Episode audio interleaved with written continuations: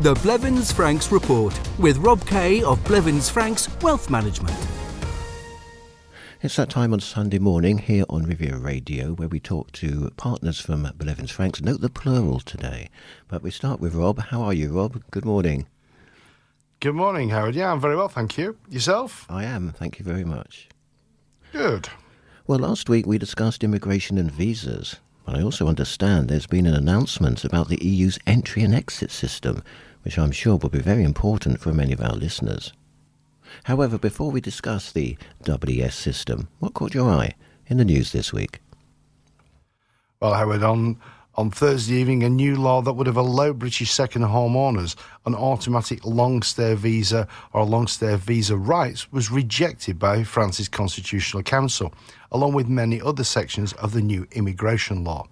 The idea had been passed by both houses of the French Parliament, but it failed at the last hurdle when the Council ruled that it was contradictory to Article 45 of the French Constitution, which says bill amendments must relate to the original aims of the bill.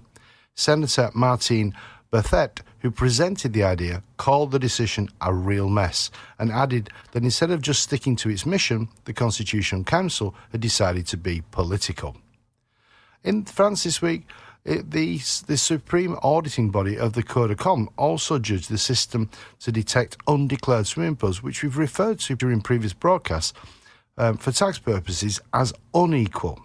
Since 2021, the tax authorities have been using public aerial photographs taken by the French National Institute for Geographic and Forestry Information in partnership with uh, Capgemini and Google to detect undeclared swimming pools and outbuildings and garden sheds, which can increase our property's tax foncier value.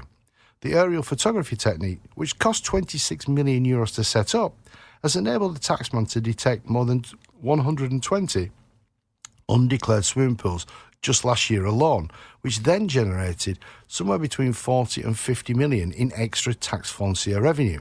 The Cour des Comptes found aerial photography is not used in Corsica or in the French overseas territories, which means not all French taxpayers are subject to the same checks, which constitutes inequality in the treatment of taxpayers depending on their department of residence. The court said that this inequality must be brought to an end as soon as possible. It fell short, though, of stopping the taxman carrying out his drone and aerial photography. Now, sticking with tax, tax foncier, a group of French home owners have fought back against rises to their tax foncier bills, arguing the method used to calculate the 15% rise in 2019 was inappropriate. No visits or surveys of their land had taken place, and the group has successfully argued the calculations were unjustified all 30 defendants will be refunded the difference in tax paid between 2018 and 2019 after the courts ruled in their favour. Also on Thursday, the US Bureau of Economic Analysts announced the US economy had grown far greater than expected during the fourth quarter of 2023. And it shrugged off dire predictions of a recession after the Federal Reserve aggressively raised interest rates. Now, annualized growth finished the year at 2.5% after advancing at 4.9% in the third quarter and then a further 3.3% in Q4. This news added further fuel to the fire that interest rates would be cut this year, with one prominent analyst boldly predicting eight rate cuts by the Fed during the 24 25 periods. The European stock market then moved higher on Thursday as investors digested those US growth figures and the latest monetary policy decision from the European Central Bank. The ECB met market expectations and held interest rates steady at 4% for the third straight meeting, and the ECB reiterated it would keep rates high for a sufficiently long duration to bring inflation down to their, their 2% target. The ECB president, Christine Lagarde, said monetary policymakers had judged it was too early to be taking or talking about rate cuts markets have priced in around a 60% probability of the first rate cut taking place in April. The pan European STOXX 600 cl- therefore then closed higher, which was on the back of similar um, US market movements. When the US markets breached new high ground numbers, with both the S&P and the Dow Jones each achieving all-time highs In fact, the Dow cleared 38,000 for the first time ever earlier this week. Has anything specific happened which has increased your residency concerns? Uh, it's probably true to say, Howard, that my concerns over the past few years have been increasing because of what you probably best describe as, as a very laissez faire attitude by a growing number of Brits who are not French residents, but, but who are ignoring the post Brexit rules. These people don't have either long term visas uh, or carte de séjour, but as I said, they're not abiding by the EU's residency rules. If you're a British passport holder who has passed through Nice Airport over the past, let's say, four, three or four years, you'll have queued up more recently in the newly widened unclean, as I call it, zone. Then, when you get to the front of the queue and you face the border guard, who, depending on which side of the bed he or she got out of this morning, might growl at you, or more frequently, they simply look blankly at you. Occasionally, very occasionally, you might even get a smile. They then scan your passport to check if you're not a person of interest, and then stamp it to say that you've entered the Schengen zone. Currently, the scanner does not have the ability to check the dates you arrived or left, unless you've been specifically flagged onto the system. Now, I travel through Heathrow fairly frequently these days, and I have to um, visit on a nearly nearly every single occasion. I have to visit BA's de- visa desk to have my resident permit checked. Now, without the check, the barrier then bars my access to the security area. Clearly, British Airways are checking their passengers because if they're refused entry when they then arrive at their European destination, whether that's Nice or anyone else, BA will then have to repatriate them back to the UK. The EU's new border system, the entry and exit system, has been delayed more times than I wish to remember, but it has now been formally announced that from the 6th of October, British passport holders without the legal right of residence in Europe will need to provide facial scans and fingerprints to be allowed access to the Schengen zone. The July Olympics in Paris and the autumn slowdown in holidaymakers travelling from the UK has influenced when the system will be introduced, but early predictions estimate the time it will take to process border checks could increase from 90 seconds to somewhere in excess of 10 minutes. Well, is residency a bigger issue these days? Oh, without any question, Howard. I mean, until the 31st of December 2020, Brits, as we most of us know, could come and go without really being checked. Border controls took a cursory glance at your passport, but nothing more. Of course, back then, visitors were supposed to abide by the French residency rules, but so many people had been coming and going for so many years, and they frequently became very blasé about the residency and the tax residency rules they were supposed to abide by. As probably everyone knows, if you're British and not legally resident in France, you can spend no more than 90 days in any 180 day period in any country within the Schengen zone, which obviously includes France. While the UK was a member of the European Union, like all EU residents, we were free to wander around the other 27 member countries as we wanted. We could live in France, but flirt between Spain, Portugal, Italy, and, um, and back in those heady days of complete freedom, the main question was where am I a tax resident? Where should I be making my tax returns? Or have I become a tax resident in one of the countries I've visited because I've spent too much time there? That all changed at the end of 2020, but the penny has not dropped with far too many people. Once you're in the Schengen zone, it's rare for your passport to be checked, and that only happens when you arrive and when you leave. And frankly, if your passport has been stamped frequently by border controls, they don't have the time to painstakingly go through the passport to see the dates that have been stamped in there. And then that will all change on the 6th of October when it will be tightened further when the then after that when the when the European travel information and authorization introduced a system is introduced. Now that's expected to be maybe sometime in 2025. Well, the mystery partner is James. Good morning, James. Morning, Howard. How are you? I'm very well indeed. Very James, good. when and why was the UK statutory residence test introduced? Um, so, the statutory residence test, or SRT for short, was introduced on the 6th of April 2013. It was implemented as part of the 2013 Finance Act, but was actually first announced in the spring budget of 2011. The purpose of introducing the SRT was to provide a clear and comprehensive set of rules for determining an individual's residency status in the UK. Before the introduction, determining an individual's residency for tax purposes was based on case law and very, various factors that were not always well documented or defined, so it became rather complicated. Um, basically, the, the introduction of the SRT aimed to bring clarity and consistency to the process of trying to establish whether an individual is a resident or non resident for tax purposes. Having said that, for some family situations, the test is still not clear. Can you explain how the SRT works? Sure. Uh, the SRT consists of three parts. So there's the automatic overseas test, the automatic residence test, and the sufficient ties test.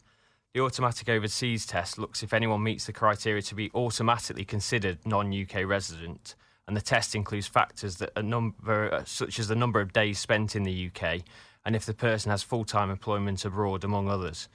The automatic residence test if, is if an individual meets the criteria to be automatically considered a UK tax resident.